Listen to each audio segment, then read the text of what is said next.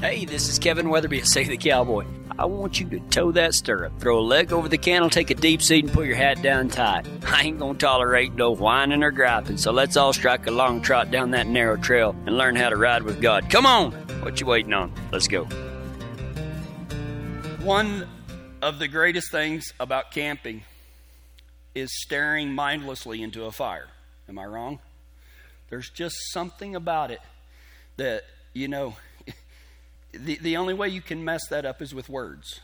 And so as I was sitting there, I don't even know that I was relaxing, but as I was sitting there being quiet and just watching a fire, it reminded me of the greatest decision that I, maybe not the greatest, but one of the most important decisions that I have ever made. It was actually a more important decision than leaving everything in Texas behind and starting Save the Cowboy. It was a monumental, life-altering, life-changing decision. Where do you make those life-changing decisions at? Where do you have those deep thoughts that alter everything? Well, the toilet, of course, because that's where I was sitting. I wasn't using the toilet. I was just sitting on one. But you have to know why I was sitting there. Whenever I was the pastor of the Pecos County Cowboy Church in Fort Stockton, Texas, before I started Save the Cowboy, I had only been a pastor for a couple of months. And then the only time in going over 10 years, going on 11 years, I've only called in at the last moment sick one time. And I'd only been a preacher for a couple of months, and I had been throwing up all that day, and we had a midweek service on a Thursday night. And my wife kept saying, just call everybody and cancel. I was like, no, I'll be okay. You can't throw up all day. Well, that's crap, because you can. Okay. I threw up while I was putting my boots on to try to walk out and do a midweek service. And finally, I said, I can't do this. Mainly because, I don't know about you, but when I throw up, the space-time continuum splits in half. The earth shakes. The cosmos shudder. I am the most weenified puker in the world. Okay, you would think that I was being run through with a spoon. So I told my wife, she goes, what do you want to do? And I said, you know what? I've got this DVD that I've been saving. It was a little Christian documentary. I said, just show that tonight. She goes, okay, I can do that. So her and the kids packed up and they left the ranch and went for Fort Stockton, and I continued throwing up. And whenever she got home, I said, how was the movie? She goes, well, about that. She said, we got there, and you older generation will remember this. You know, when you'd put the little DVD in and it'd just say like disc error, they couldn't get it to play in our $14 DVD player, you know, that we had. And I said, then what did y'all do? And she goes, I didn't know what to do. So I just said, I can't get the DVD player to work. This is what, you know, Kevin's sick. Let's just all sit around. There's only like 12 people there. So it's not like, you know, it's 2,000. About 12 people sitting around. She said, instead of watching this, why don't we all just share our favorite Bible verse? And if you would like to say something about that, then feel free to, or you don't have to, either way. And she said it was a very good fellowship of, you know, somebody would read a Bible verse and the next person would be like, oh, I love that. That's so cool. And then the next person would read their favorite, and then somebody else would want to read another one. She said it was awesome. We had such a great time. And I said, man, thank you so much. You know, y'all were having a great time, and, you know, I had my head in the toilet. And then Sunday after church, I'm sitting on a toilet. Much like Save the Cowboy, here after I get done, people are talking in little groups, going from group to group, talking to each other. I had one of the elders of the church say, can I speak to you for a minute? Sure. So I walked over there to the corner with him, and he goes, I just wanted to come to you as a man and tell you that I'm going to call for your removal as pastor. I said, it was such a shock to me. I was like, okay. Why? And he said, because I won't be led by a pastor that's unbiblical. And I said, go on. And he said, I won't be a part of a church that allows a woman to be in ministerial leadership. I wasn't always a Christian. And my pre-Christianity, I nearly beat that man to death. I wanted to.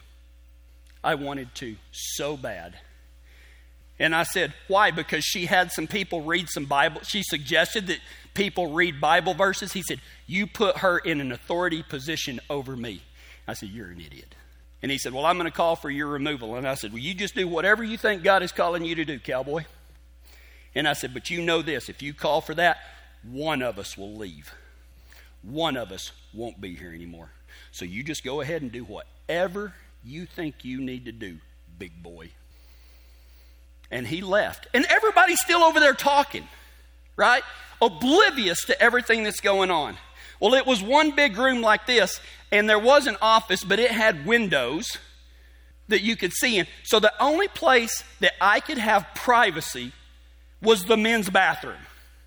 And so I went in the men's bathroom, and I closed the door, and I locked it, and I sat on that toilet, and I said, God, I quit. I am done. I'm not doing this anymore. I don't need this. I didn't ask for this. I quit. I give up. I don't have to subject myself to this. If these people want to act like that, they can just have it. Ain't that right, God? God's not always, he doesn't agree with me a lot, much to my chagrin. So I prayed, and I said, God, is this a sign that you want me to quit? And I knew before I even prayed that prayer that that was not the case. So sitting there on a toilet in an old car dealership, half the size of this room, I made the decision not to ever quit, because that would be too safe. That would be too easy. And I don't want to live a life that is safe or easy. So therefore, I must live a life that is dangerous, just like Jesus did. Jesus was one of the most dangerous individuals, maybe the most dangerous individual to ever walk the earth. Not in the sense that we use it today, but in regards to our ease and our comfort and our excuses, he's dangerous to that. What you see here now, what you're watching on live stream, is a result of that toilet conversation. Because I wanted Save the Cowboy to be as close to dangerous as Jesus was, or as close as we could be. Save the Cowboy is dangerous because we don't cave in to church culture. Because most people's idea of Christianity is not Christianity at all. It's church culture. For the first 3 years when we started Save the Cowboy, about once a month, maybe even more, people would walk up to me and they said, well, I liked your sermon and everything, but I'm not coming back here. And I was like, well, okay. But I guess they wanted to tell me why. I didn't ask why, but they wanted to tell me. And they said, we're not coming back because you don't worship here. And I said, excuse me? They said, you don't worship. You don't have worship. I said, we've been worshiping since we got here.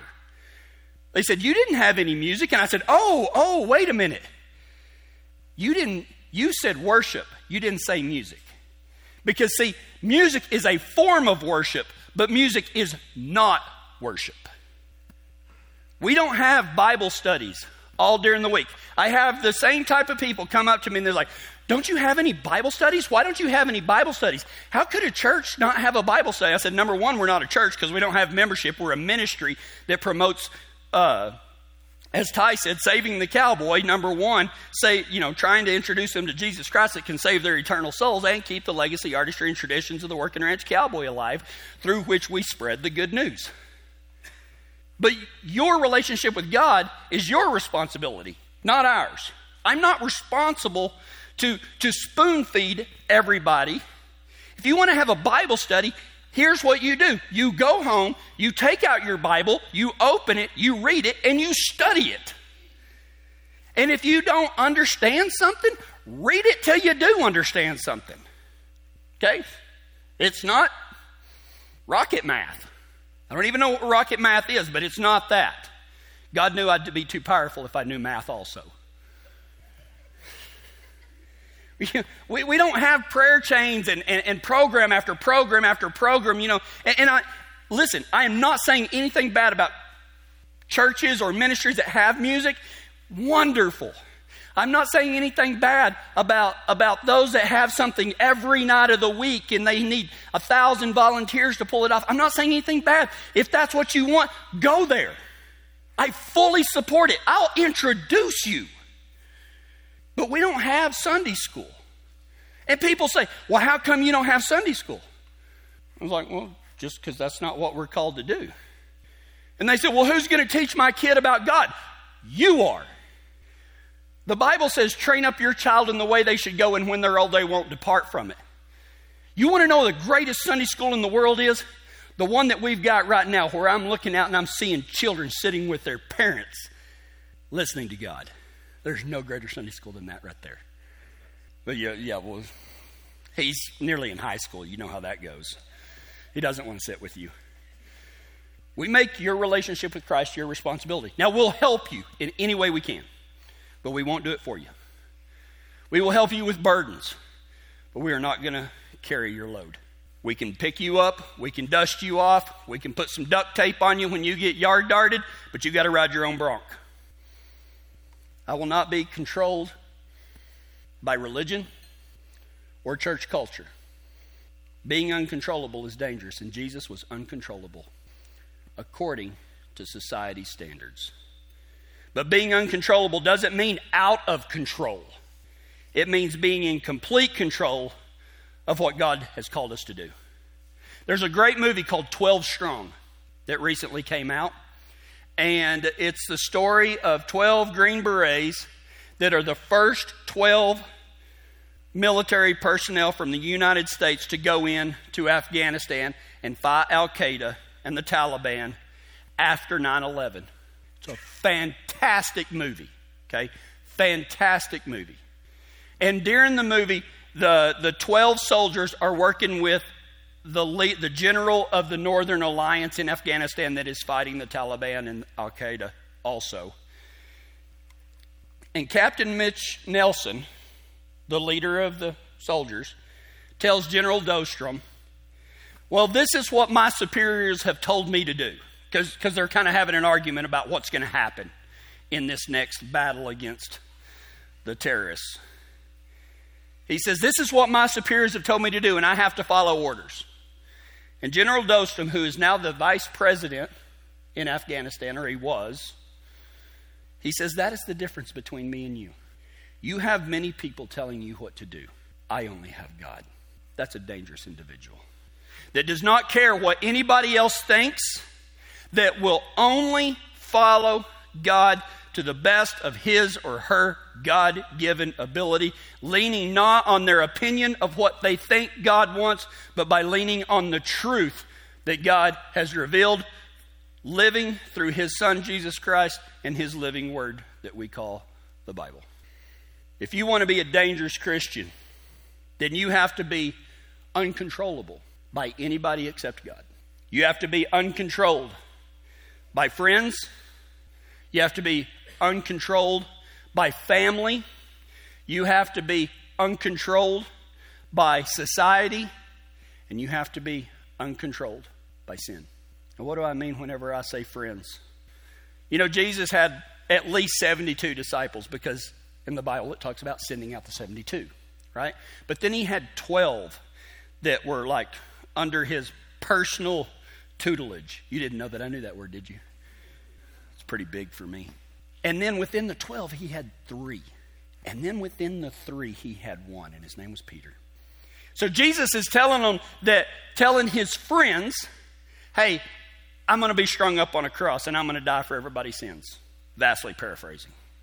And in Matthew chapter 16, verse 22, after Jesus says this, Peter takes him aside. Listen, God, come here. Let me talk to you. I love you and everything, but come here. So Peter took him aside and began to reprimand him for saying such things. Man, Peter, I love that dude, man. He might have messed up a lot, but he went 100% at it. He's reprimanding God himself for saving the world. And he says, heaven forbid, Lord. Heaven forbid, Lord. This will never happen to you. And Jesus turned to one of his best friends, Peter, and said, get away from me, Satan. You are a dangerous trap to me. You are seeing things merely from a human point of view, not from God's. Isn't that what most of our friends do to us? When we're going through a hard time or something like that, our friends want to keep us safe. They want to protect us. But a lot of times they want to control us because they want to keep us safe and they want us to be comfortable and they want us to have easy. And it's not like that. Because following God is not easy. And just because your friends give you advice, just because it's friendly advice, doesn't mean it's good advice. There is nothing safe about doing things God's way. Nothing. When we cave into our friends' expectations of the way we should live our lives, we become controlled by them, not by God. Because listen, sometimes people are not going to understand what God has called you to do, or better yet, what you want to do for God. They're not going to understand it. They're going to try to talk you out of it. Are you controlled by them or are you controlled by God? You must pick one of the two. But you know, a true mark of friendship is when disagreement does not mean disapproval. Just the other day, sitting right outside our new shop, me and Ty were sitting there talking. And his words were, you know, me and you, we do things totally opposite of each other. We disagree on nearly everything except the result. Okay? We're always after the same result. Now, how we get there, we come from two different backgrounds. But you know, Ty said I'd have to run him off because he'll never quit. And I told him he'd have to quit because I wasn't going to run him off. Because we want the same things. We may go about it two separate ways. And even when he disagrees wholehearted with me and gets mad, and when I disagree with him and I get mad, we can disagree, but we never disapprove of each other because we're pards. And if God can take a Texan and a Montanan with the help of a Kansas cowboy and an Okie and make a ministry, God can do amazing things through you. I'm just saying. But you have to be controlled by him. You have to be dangerous enough to... Not, I don't want to say turn your back on your friends. That's not what I'm saying. But you can't be controlled by even those friends that care about you. You have to be controlled by God. You can't be controlled by what everybody else wants for your life. You can only be controlled by what God wants from your life. But not just with your friends, also with your family. In Matthew chapter 12, verses 46 through 50, it says, as Jesus was speaking to the crowd, Jesus is preaching, okay? His mother and brothers stood outside asking to speak to him. Someone told Jesus, your mother and your brothers are standing outside and they want to speak to you. Last year at the El Paso County Fair, we go and we always do a church service. We were there last Sunday. But a year ago, we were there. And I'm up there preaching, right? And I'm all into it, and I'm giving them the good book, and, you know, and it's real distracting because people are walking by, and there's a mounted shoot going on, and it sounds like World War III, and all of this stuff. And as I'm preaching, this guy, he walks up, and he stands at the stage. And I thought, man, this guy really wants Jesus, man. He's going to come all the way up on stage with me. But you know how somebody's body language, you can tell that they want to talk to you. So I'm sitting there preaching and I'm, you know, kind of looking at him like, and so finally he stands there long enough with the body language that is basically screaming that he wants to say something. So during the live broadcast to thousands, I put the mic down and I said, can I help you with something? And he goes, can you move your truck?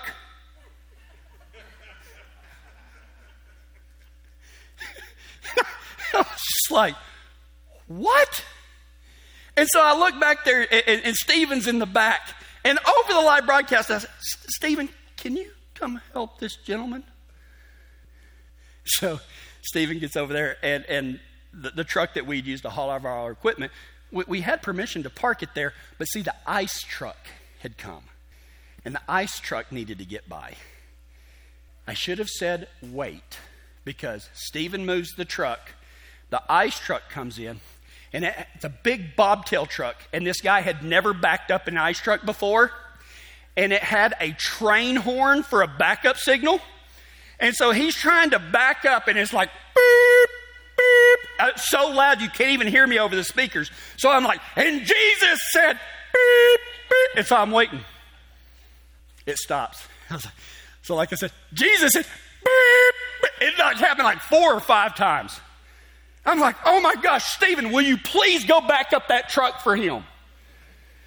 So I know what it's like to be interrupted for something, but somebody's interrupting Jesus, and I've never had anybody come up to me and say, could you quit preaching because your mom wants you outside? You know? Because that's exactly what happened. And it says that Jesus asked, when they said, your mom wants to talk to you outside, Jesus said, who is my mom? Who are my brothers? And then he pointed to his disciples and said, look, these are my mothers, these are my brothers. Anyone who does the will of my Father in heaven is my brother and my mother and my sister. He said, I'm not going to even be controlled by my mother. She can wait. I'm doing what God has called me to do because he's in control of me, not what my mother and my brothers and my sisters and aunts and uncles and step-parents and all. I forget that. They can wait. If you want dangerous Christianity, you have to understand, are you being controlled by your family? Because just because your family loves you doesn't mean that they want what's best for you. As a matter of fact, if we're really completely honest, they don't want what's best for us. They want what's best for them. They want to, us as parents, we want to shield our kids from the harm because it'll be easier on us to shield them from it than allow them to go through it, because then that's going to be hard, right? How many of you have ever had a mother that said, well, I don't know why you act like that after all everything I've done for you. Everybody's heard that, or maybe you've said it. Or maybe you do not work cattle the same way that your dad did. My dad's probably watching, and he's going to roll his eyes because he knows what story I'm going to tell. We had like this 160 acres of oats that we had some winter cattle on. We had it surrounded by a hot wire. And, a hot wire keeps cattle in for just a little while, and then they get used to where it's at, and they don't go near it. Well, we had to move the cattle off of the 160 acres, and we took down the hot wire, but the cattle didn't know that. So we would lead them over there, and then they would all ball up where the hot wire used to be. It was not there at all anymore. And then, of course, it's round because it was under an irrigation pivot. And we would try to push them through, and they would just scatter around us and run off, and we'd have to go gather them again.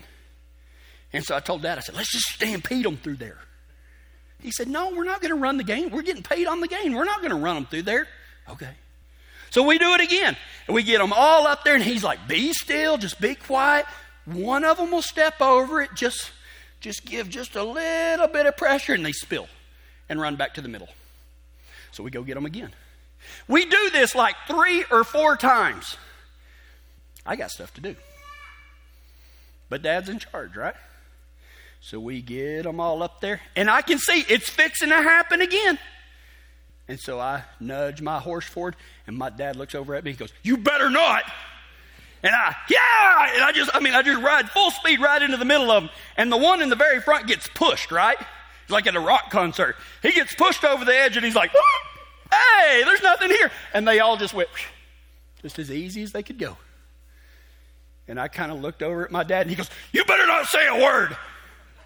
I didn't say anything then. I just preached a sermon about it later. Sorry, Dad. Are you controlled by your family?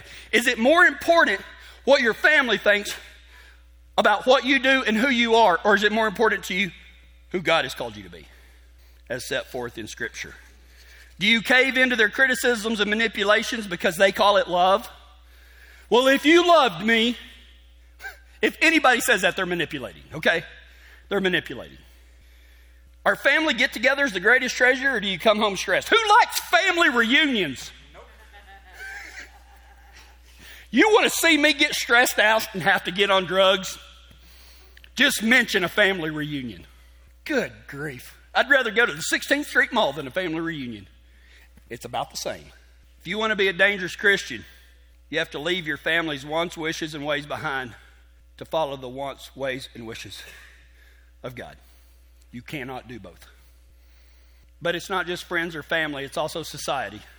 In Luke chapter 11, Luke starts off in verse 37, and he says, as Jesus was speaking, one of the Pharisees invited him home for a meal, so he went in and took his place at the table. Now, when he says a Pharisee invited him, that's like if a congressman asked you to come over for dinner, okay? Or the mayor, or a commissioner, or a judge. I mean, these were the ruling class of Jewish life, okay? So this is a bigwig. He asked Jesus, and his host, the Pharisee, was amazed to see that Jesus sat down to eat without first performing the hand-washing ceremony required by Jewish custom. See, before they eat, they're supposed to go over there and wash their hands and, do something a few times and all of this stuff before they're clean enough to eat. Well, Jesus is like, yeah, I'll come get some grub with you. He just goes in and just starts at the buffet line, hey, pretty good stuff, man. And everybody is appalled by Jesus because he did not follow the custom. Then Jesus said to him, you Pharisees are so careful to clean the outside of the cup and the dish, but inside you're filthy, full of greed and wickedness. Fools, didn't God make the inside as well as the outside? So clean the inside by giving gifts to the poor, and you will be clean all over. Jesus didn't care. He wasn't going to be controlled by man-made rules. He was only going to be controlled by God. And even at a powerful person's house, he called him a fool. That's not very good for your reputation. But that's what happens when you are only controlled by God. When you are uncontrollable to friends, to family, to society, when you are only controlled by what God's word says and by God's truth, not your opinions about it, but what Scripture says, you become uncontrollable. And if you're uncontrollable, you are dangerous. See, we want people to like and admire us, don't we? But truly following Christ will not do that in society. It will prune most of the dead and leave only the living. Since I started truly following Christ, I've lost so many friends. So many of my family relationships have been broken on both sides, me and my wife's side. But you know what? Those had to be pruned to make room for y'all. Of those that say, you know what? I want to be dangerous too. I don't want to be controlled. I want to have friends and I want to have family, but I don't want to be controlled by friends or family or society. I want to give my life to God and I want to follow Him. See, some of y'all, most of y'all, at some time in the future, are going to have to make an unpopular decision. Will you choose God and His ways or your reputation? See, what most of us try to do is we try to get both. What is that called? Compromise. When you compromise your relationship with God. You compromise, you will compromise your relationship with God. You either follow God or you don't. You can't play both sides. You'll try to save both. But when you try to save both, that just means that society has you controlled. But it's not just your friends. It's not just your family that tries to control us. It's not just society that tries to control us. But sin.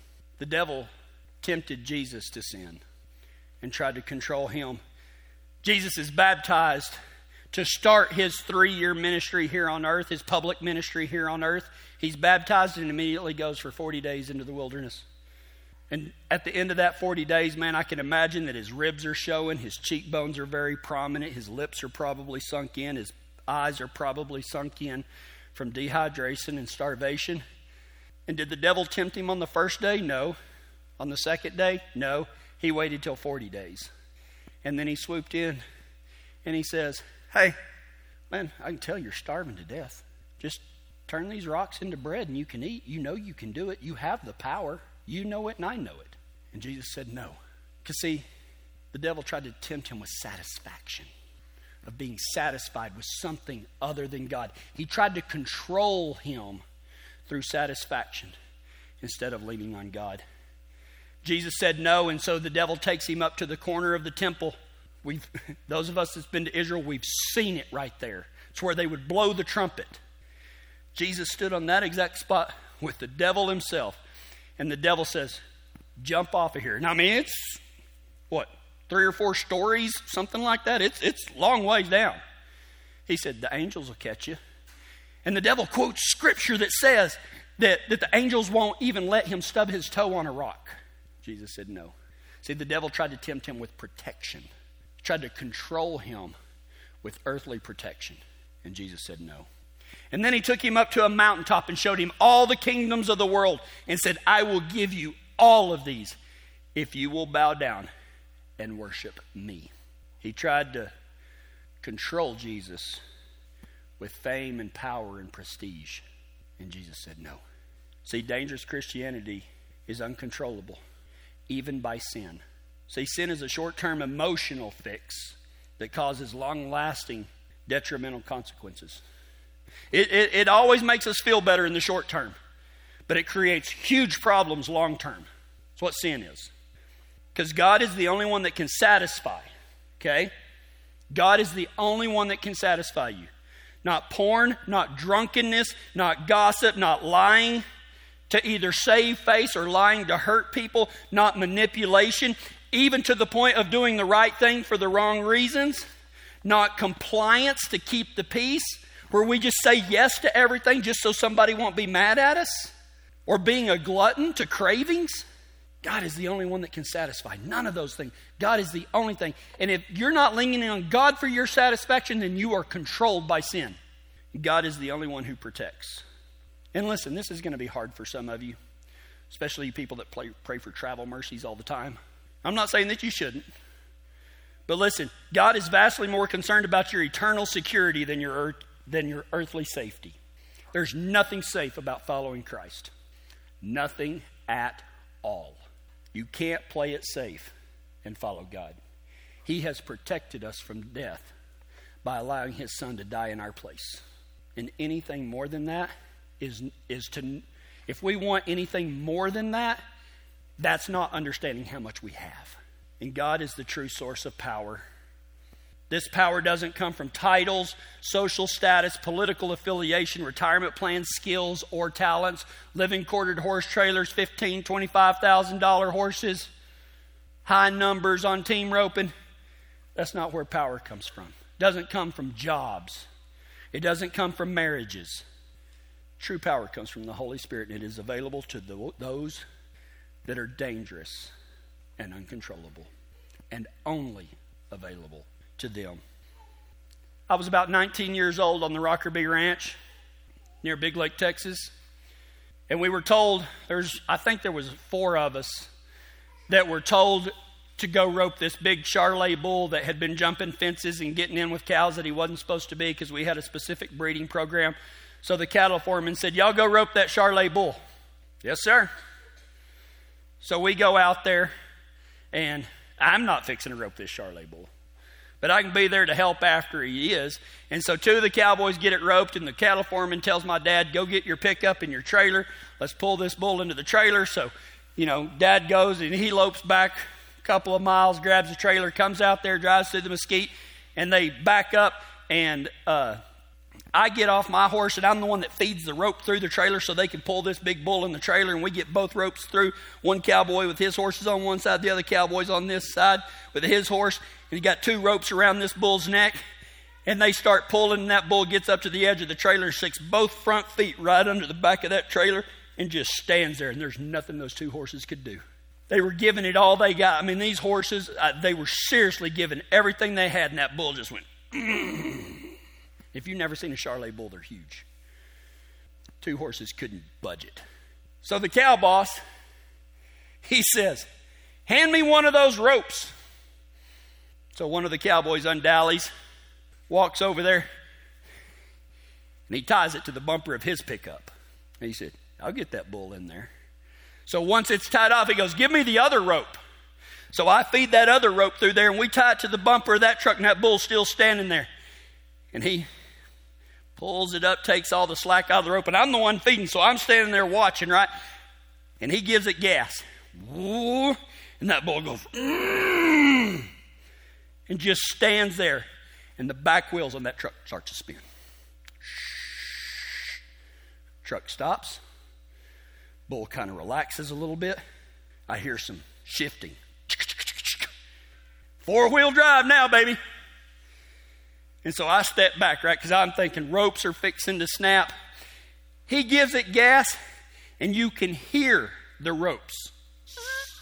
Like that. Those 3/8 rope become like quarter-inch ropes. And I remember vividly thinking, and that bull, even in four-wheel drive, that bull was like, I mean, everything in his body was braced. And I remember just as vividly as standing here right now of saying quietly to myself, not to myself, to the bull, who was just right there. I said, just go in. I don't want to watch both of your front legs snap. And that's when it happened. But you'll have to come next week to know what that is.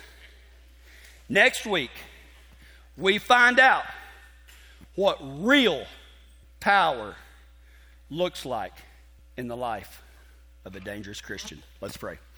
Father, we have not been called to live a life of ease and comfort, but one of danger. We have been commanded to die to self, to take up our cross and follow a narrow trail that many look for, but few find.